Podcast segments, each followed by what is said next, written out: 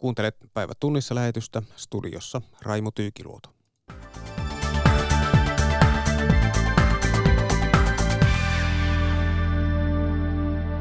Ja lähetys keskittyy hallitusneuvotteluihin ja sunnuntain eurovaaleihin.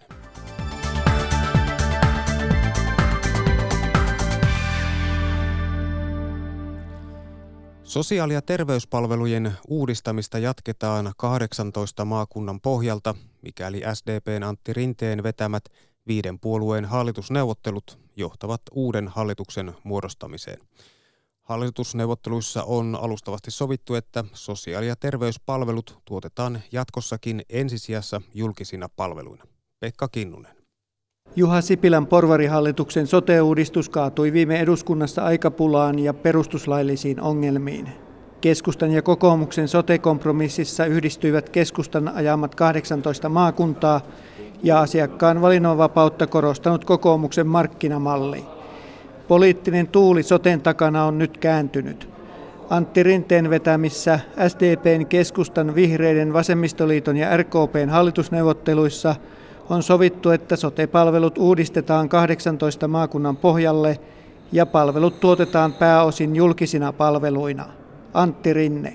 Oleellista on tässä, että on sovittu siitä, että julkinen sektori on se pääjärjestäjä tai järjestäjä ja päätuottaja myöskin tässä mallissa ja on sovittu siitä, että tämän vuoden loppuun selvitetään, että voisiko kaupungin kunnat toimia myöskin tuottajia. Pääkaupunkiseudun ja Uudenmaan erillisratkaisua selvitetään tämän vuoden aikana Maakuntien päättäjät valitaan vaaleilla ja soten lisäksi maakunnille siirretään aluksi pelastustoiminta ja ensihoito. Kaikki puolueet pääsevät mukaan pohtimaan maakuntien tehtävien laajentamista ja maakuntaveroa. Tämän selvitystyön pitäisi valmistua ensi vuoden aikana. Soteryhmää vetänyt keskustan Anu Vehviläinen on tyytyväinen lopputulokseen. Hän ei ota vielä kantaa siihen, milloin sote-uudistus voisi olla valmis. Soten pitää edetä ensimmäisenä, että siitä on yhteinen näkemys, että sote-uudistus on se ensimmäinen, jossa lähdetään, pyritään lainsäädäntötyöhön kohtuullisen nopeasti, mutta niin kuin kerroin, niin siinäkin on monia selvitettäviä asioita. Miten rahoitetaan sosiaali- ja terveyspalvelut tässä uudessa mallissa? No rahoitusratkaisuihin yksityiskohtiin voidaan mennä sitten, kun koko kokonaisuus on niin julkinen, mutta niin kuin sanoin, niin maakuntavero on tässä yhteisenä tavoitteena, mutta maakuntaveron osaltahan meillä ei ole tehty tämmöistä niin laajempaa selvitystä ja se on niin iso asia, että totta kai on selvää, että siitä pitää tehdä selvitys erikseen ja se tehdään myös parlamentaarisesti. Talous- ja veroasioista hallitusneuvotteluissa riittää vielä vääntämistä. Hallitusohjelman valmistumistavoitetta on jo siirretty ensi viikolle. Toimittajana oli Pekka Kinnunen. Talous on ollut tapetilla viime päivinä niin USA ja Kiinan kauppasodan kuin kotimaan hallitusneuvottelujenkin muodossa.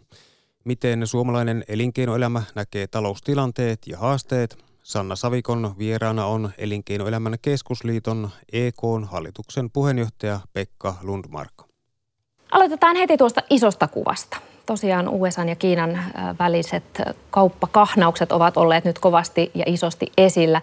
Millaisen uhan tai millaisia haasteita se luo suomalaiselle elinkeinoelämälle?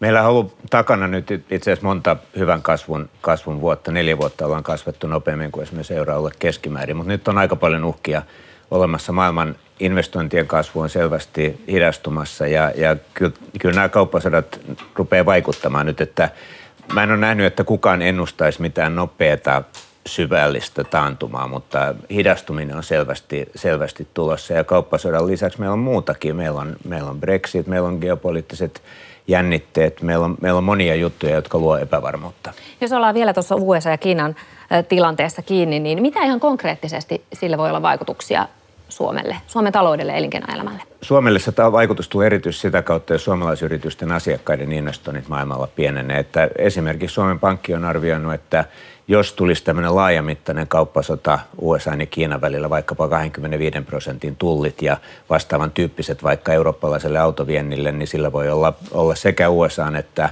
Kiinan bruttokansantuotteeseen jopa yli prosentin laskeva vaikutus. Ja jos näin kävisi, niin silloin olisi isoja vaikutuksia Suomeen. Me puhuttaisiin joka tapauksessa tuhansista työpaikoista silloin. Mm, kuinka todennäköisenä tai epätodennäköisenä tuo tilanne teistä näyttää? No siis kyllähän Kiina ja USA neuvottelee koko ajan ja uusista neuvotteluista on sovittu, että tietysti täytyy toivoa, että ne saa ratkaistua, mutta, mutta nythän se näyttää huolestuttavalta, että nyt se on melkoista, melkoista uhoamista puoli ja, puoli ja toisin ja, ja, ja siitä ei kyllä hyvä seuraa, jos ne ei saa sitä tilannetta ratkaistua. Hmm. Sitten tosiaan tämä Euroopan sisäinen, äh, sisäinen haaste, Brexit, siinä, siinä epävarmuus sen kun jatkuu. Miten, millaisia vaikutuksia suomalaisille yrityksille sillä on ollut jo? Se vaikuttaa, vaihtelee hirveästi yrityksittäin, mutta Brexitissä ei ole kyllä mitään muuta kuin, kuin häviä. Ja jo pelkästään se, että kaikki yritykset on nyt tehnyt paljon varautumissuunnitelmia, niin jo pelkästään se on vaikuttanut negatiivisesti. Ja Britanniassa on, on iso kehitys menossa tällä hetkellä, että monet yritykset, jotka on epävarmuuden kourissa siellä, niin on itse asiassa siirtämässä toimintojaan pois sieltä, että kyllä tämä että mitä siellä nyt todella tapahtuu ja miten he tämän tilanteen hoitaa, niin, niin, niin sitä on kyllä tosi, tosi mielenkiintoista nyt seurata ja, ja, ja viimeinen sana ei välttämättä, viime, viimeistä sanaa ei välttämättä kyllä ole sanottu vielä, että mitä siellä tapahtuu. Hmm. Kumpi on pahempi, tämä jatkuva epävarmuus vai se, että, että Brexit toteutuu ilman erosopimusta? No siis jos se joka tapauksessa toteutuisi, niin totta kai sitten se olisi parempi, että se toteutuisi nopeampi, koska eihän tämmöisessä jatkuvassa epävarmuudessa ole mitään järkeä, mutta kyllähän sopi, sopimukset on Brexit olisi, olisi iso katastrofi sekä Britannialle että, että Euroopalle. Hmm.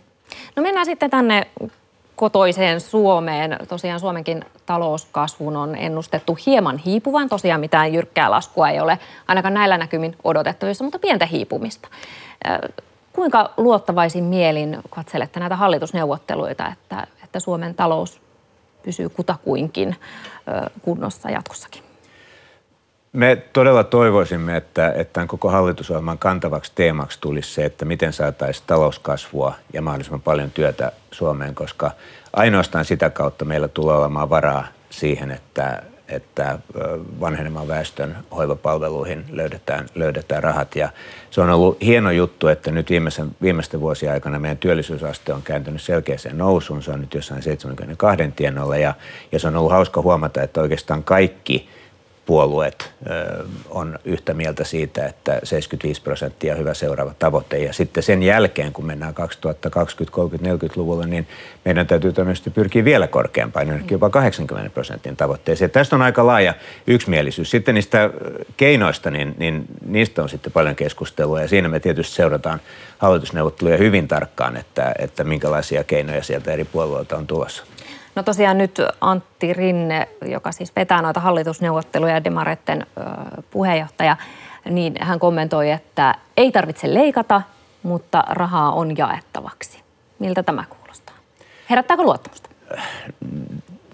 Mä en ihan niin kuin pelkästään tuon lausunnon perusteella, perusteella niin kuin kyllä luottaisi, luottaisi siihen, että mitä sieltä on tulossa, mutta asia on tietysti paljon monimutkaisempi kaiken kaikkiaan. kaiken, kaiken ydin on, on se, että me saadaan tämä työllisyysaste nousuun ja sen takia niin, niin me ollaan sitä mieltä, että kun jo tällä hetkellä meidän yrityksissä hyvin monissa on iso työvoimapula, niin, niin tämä mitä yleensä kutsutaan kohtaanto-ongelmaksi, se on erittäin, erittäin suuri, että meidän on pakko päästä semmoiselle – politiikkauralle, jossa, jossa työ on aina ensisijainen. Meidän täytyy purkaa kannustinloukkuja sillä tavalla, että niiden, jotka tällä hetkellä elää tukien varassa, niin olisi aina kannattavampaa ottaa vastaan työtä. Ei voi olla niin, että että jos saa työtä, niin sitten itse asiassa tulot joko pysyy samana tai jopa, jopa vähenee. Nämä kannustiloukut pitää ehdottomasti purkaa. Sen lisäksi niin, niin yritysten näkökulmasta niin, niin tämä työvoimapula on niin suuri ja uhkaava asia meidän kasvulle, että työperäisen maahanmuuton lisääminen lähivuosina ja vuosikymmeninä tulee olemaan ihan välttämätöntä, kun esimerkiksi katsoo Suomen näitä koko ajan alaspäin meneviä syntyvyyslukuja kertoi Elinkeinoelämän keskusliiton EK hallituksen puheenjohtaja Pekka Lundmark.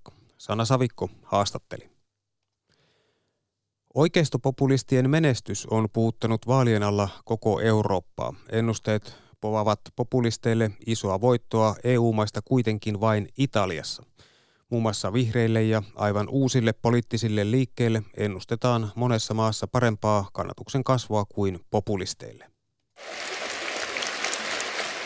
Populismista puhutaan nyt paljon, niin paljon, että tuntuu kuin kansallismielisyys olisi vahvassa nousussa kaikkialla Euroopassa. Tunne on väärä. Italian tilanne vaikuttaa nyt hyvin paljon tähän kokonaistilanteeseen, eli tämä oikeistopopulistien paikka lisäys tulee hyvin pitkälle Italiasta. Näin sanoi Helsingin yliopiston Eurooppa-tutkimuksen johtaja Juhana Aunesluoma. Oikeistopopulistit ovat tuoreimpien gallupien mukaan merkittävä nousija viidessä EU-maassa, Italiassa, Espanjassa, Saksassa, Hollannissa ja Virossa. Mutta yli kymmenessä maassa merkittävin nousija on päinvastoin jokin muu puolue, EU-myönteiset liberaalit, vihreät ja demarit. Kyse on vastavoimista, sanoo ulkopoliittisen instituutin johtaja Teija Tiilikainen. Keskiryhmät, liberaalit, joissain maissa myöskin vihreät voimistuu ja, ja, ja nousee ikään kuin vasta voimaksi sitten näille kansallisille, kansallismielisille ääriryhmille. Konservatiivisessa Puolassa suurinta nousijaa povataan uunituoreesta punavihreästä liikkeestä nimeltään Kevät. Polska, Polski. Nämä uudet liikkeet valtaavat alaa. Tsekissä koko eurovaalien voittajaksi ennustetaan piraattipuoluetta. Ranskassa vanhat puolueet taas ovat täysin taka-alalla. Juhana Aunesluoma. Jos ajatellaan pelkästään Ranskan tilannetta, niin se on viime vuosina muuttunut hyvin radikaalisti ja siellä on kokonaan uudenlainen puoluekenttä, joka sekin näkyy näissä Euroopan parlamenttivaaleissa, eli siis tämä Emmanuel Macronin johtama keskustaliberaali liike. Oikeistopopulisteille povataan Euroopan parlamenttiin noin 20 lisäpaikkaa. Vallassa ovat yhä tukevasti EU-myönteiset puolueet. Teija Tiilikainen. Ääriryhmät on, on kuitenkin pienempiä ryhmiä kuin nämä, tämä keskitien poliittiset puolueet, jotka parlamenttiin yltävät useimmissa maissa. Että kyllä sellainen Italia on kuitenkin sitten poikkeus. Toimittaja edellä oli Janne Toivonen. Britanniassa ja Hollannissa äänestetään jo tänään eurovaaleissa. Britanniassa EU-ero on hallinnut keskusteluja. Brexit-kansanäänestyksestä on kulunut jo kolme vuotta, eikä vieläkään ole selvää milloin ja millä ehdoilla maa lähtee EUsta. Hollannissa seurataan erityisesti oikeistopopulistisen foorumin demokratia-puolueen menestystä. Anna Karismo on Hollannissa Rotterdamissa. Hän kertoo, missä tudelmissa siellä on äänestetty. Täällä on aurinkoinen vaalipäivä ja lämmintä ja kun on arkipäivä, niin voisi kuvitella, ihmiset lounalla tai töiden jälkeen piipostavat äänestävään. Sen verran kuuma vaalikampanja täällä on ollut. Viime vaaleissa vain 37 prosenttia hollantilaista kävi äänestämässä. Mutta Hollanti on kiinnostava maa vaalien näkökulmasta, koska, koska täällä on todellinen monipuoluejärjestelmä. EU-parlamenttiin on tuoreimman kannatusmittauksen mukaan saamassa edustajia peräti kymmenen puoluetta. Ja äh, hollantilaisista myös sanotaan, että, että he ovat Euroopan liikkuvimpia äänestäjiä. Monet valitsevat ehdokkaansa vasta, vasta vaalipäivän aamuna. Entä miten tämän oikeistopopulistisen foorumin demokratiapuolueen nousu siellä näkyy? Mediajulkisuutta täällä on tosiaan koko tämän vaalialus oikeiston foorumi demokratialle tai oikeistopopulistinen foorumi demokratialle. Tämä puolue on ikään kuin jatkoa takavuosien Pim Fortunin ja Gert Wildersin maahanmuuttovastaiselle linjalle. Ja, ja kuvaavaa onkin, että, että tämä tämä foorumi demokratialle puheenjohtaja Thierry Baudet, niin eilen vaalikeskustelussa mainitsi edeltä, edel, tavallaan edeltäjänsä ää, eri oikeistopopulisti Gert Wildersin vain kerran vaaliväittelyssä, silloinkin vaan pilkatakseen, pilkatakseen tätä näiden puolueiden kampanjaa.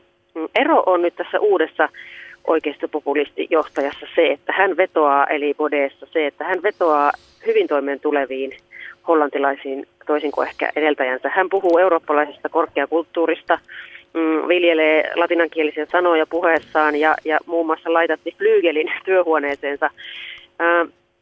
Naisista taas hänellä on hyvin vanha-aikaisia näkemyksiä. Hän eilen muun muassa totesi, että Euroopan vanheneminen on väistämätön seuraus siitä, että naiset käyvät töissä ja tekevät uraa.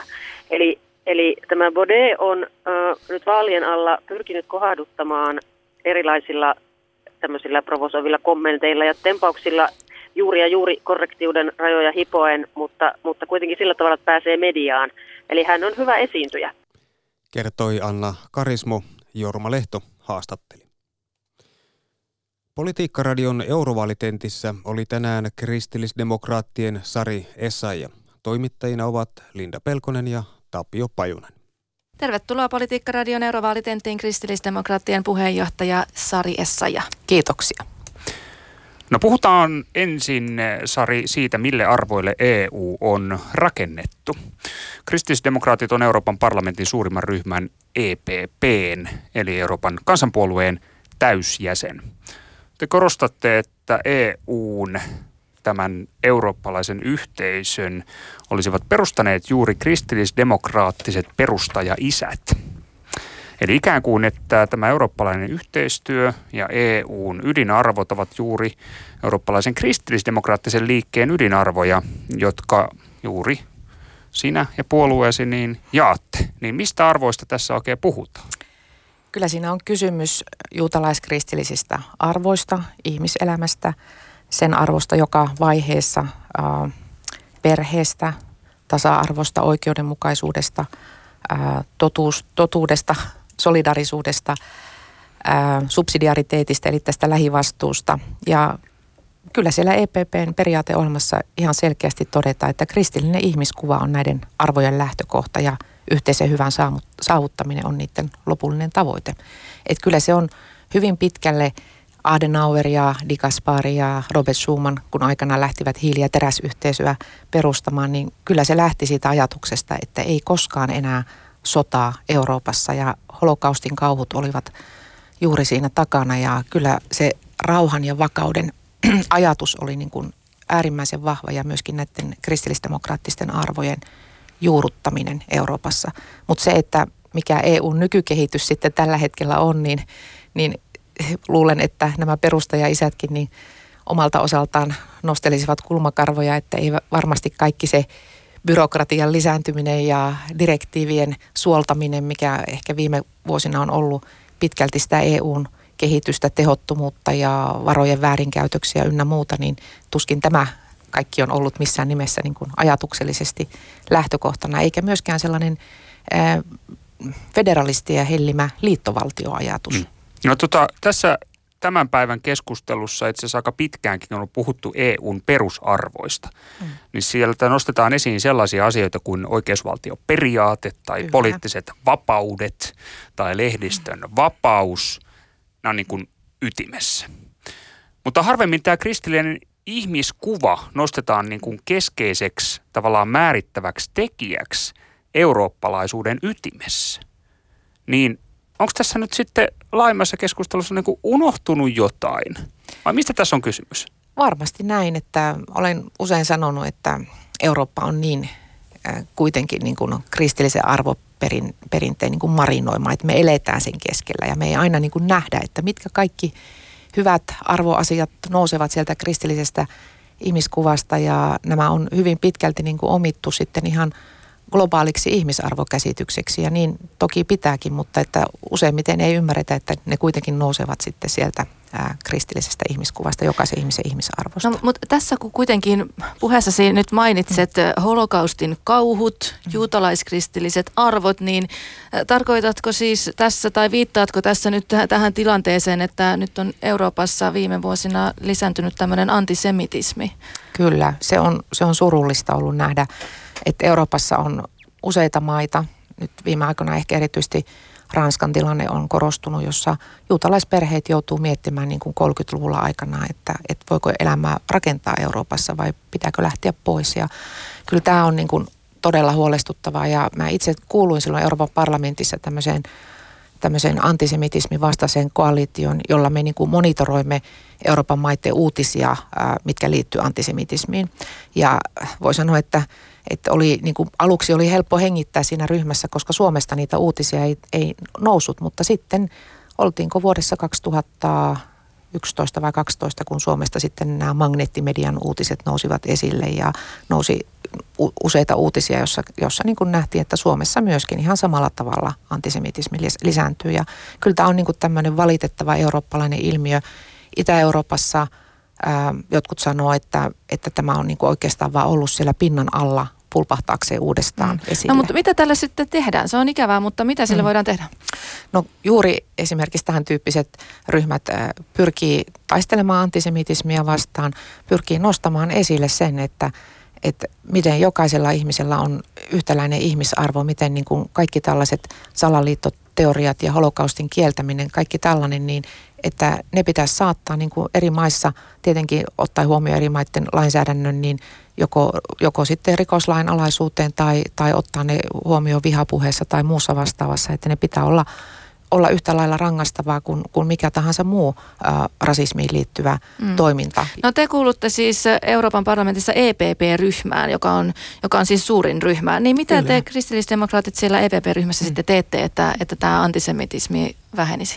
No oikeastaan voi sanoa, että EPP-ryhmä on ihan kärjessä näissä asioissa, että ensinnäkin ryhmässä toimii ää, tällainen asiantuntija, joka, joka tota, ä, tulee tuolta Euroopan ä, niin kuin juutalaisyhteisöstä, joka niin kuin myöskin omalta osaltaan auttaa näiden erilaisten resoluutioiden, eli tämmöisten lausuntojen laatimisessa. Ja sitten itse olin mukana tämmöisessä ihmisoikeusryhmässä, joka otti sitten kantaa joka kuukausi Strasbourgin istunnoissa näihin erilaisiin toki muihinkin äh, ihmisoikeusrikkomuksiin, mitä joko oli Euroopan sisällä tai Euroopan ulkopuolella. Muun muassa sitten esimerkiksi Euroopan ulkopuolella nostettiin esille vainottujen kristittyjen asemaa monissa maissa ja my- myös muiden vähemmistöjen asemaa. Eli siis kysymys siis juutalaiskristillisen arvoperinnön murentumisesta.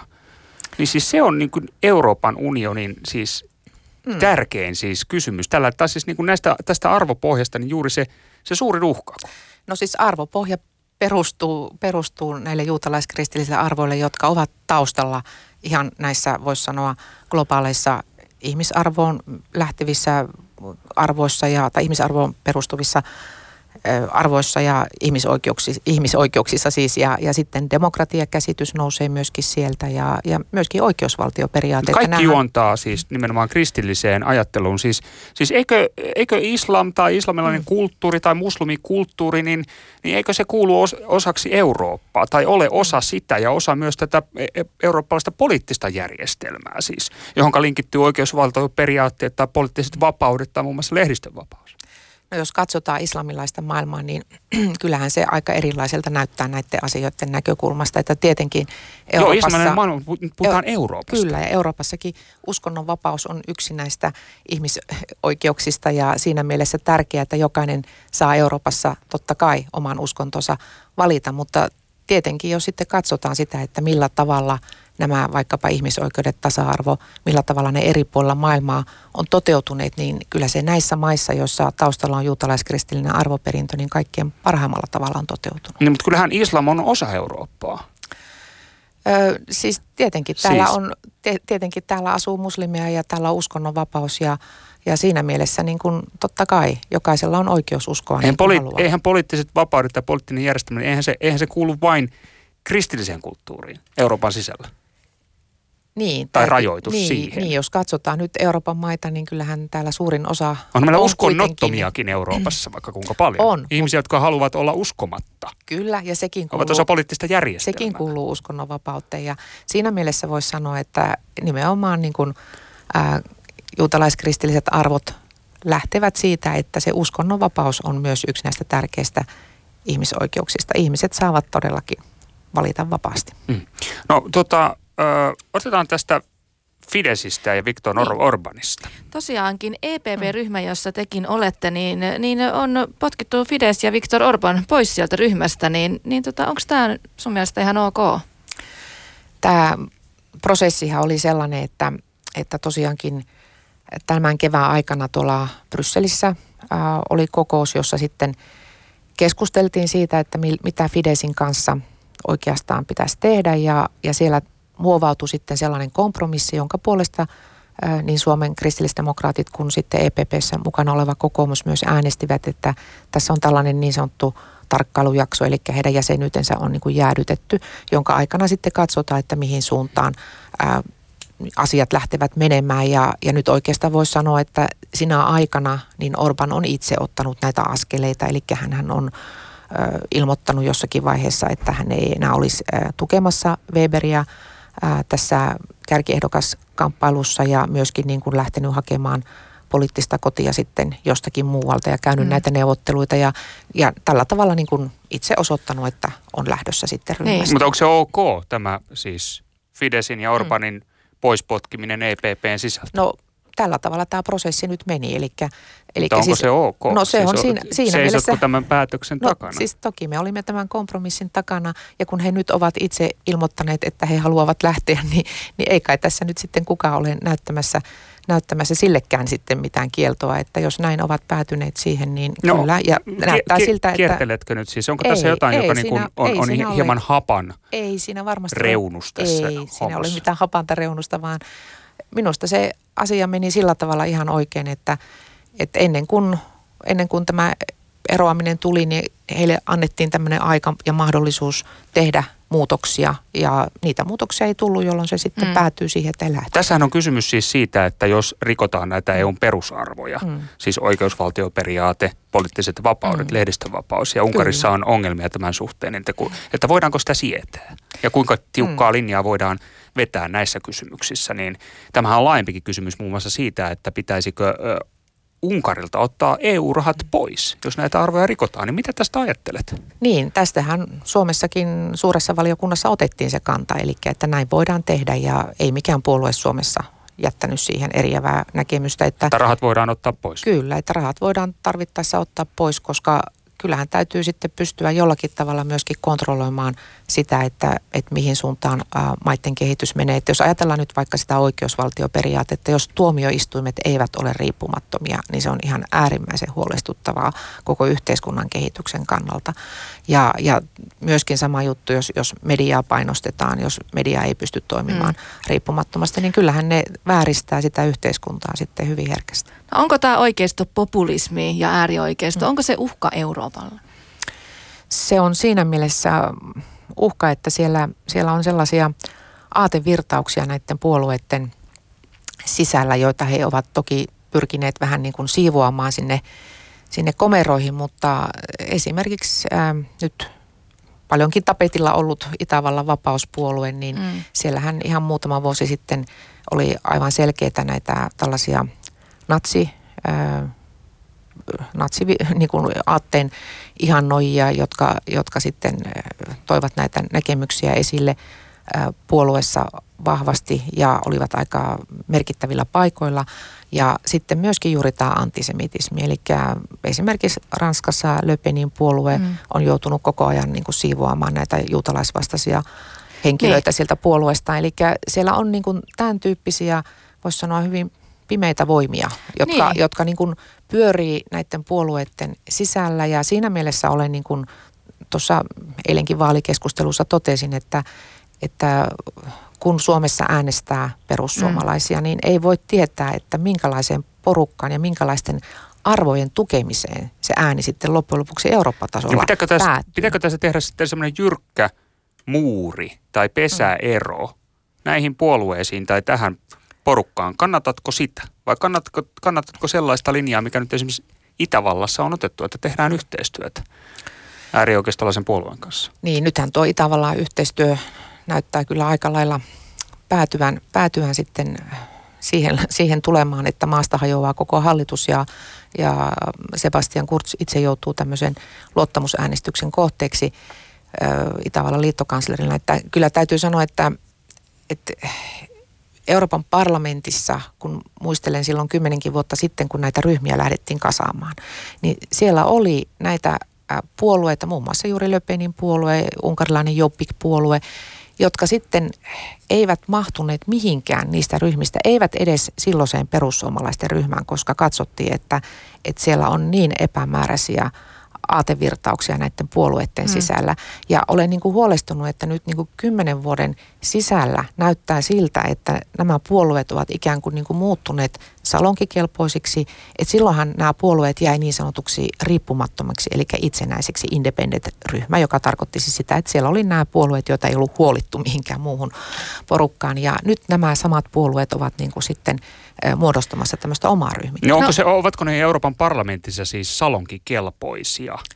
No nämä siis, ryhmät siis. Täytyy muistaa se, että jokainen, ja. joka tulee äänestettyä sinne, niin on siinä mielessä salonkikelpoinen, että, että tietenkin kansalaiset äänestää niin kuin he haluavat ja vaalitulos ratkaisee. Politiikkaradion eurovaalitentissä oli tänään kristillisdemokraattien Sari Essaja. Toimittajina olivat Linda Pelkonen ja Tapio Pajunen.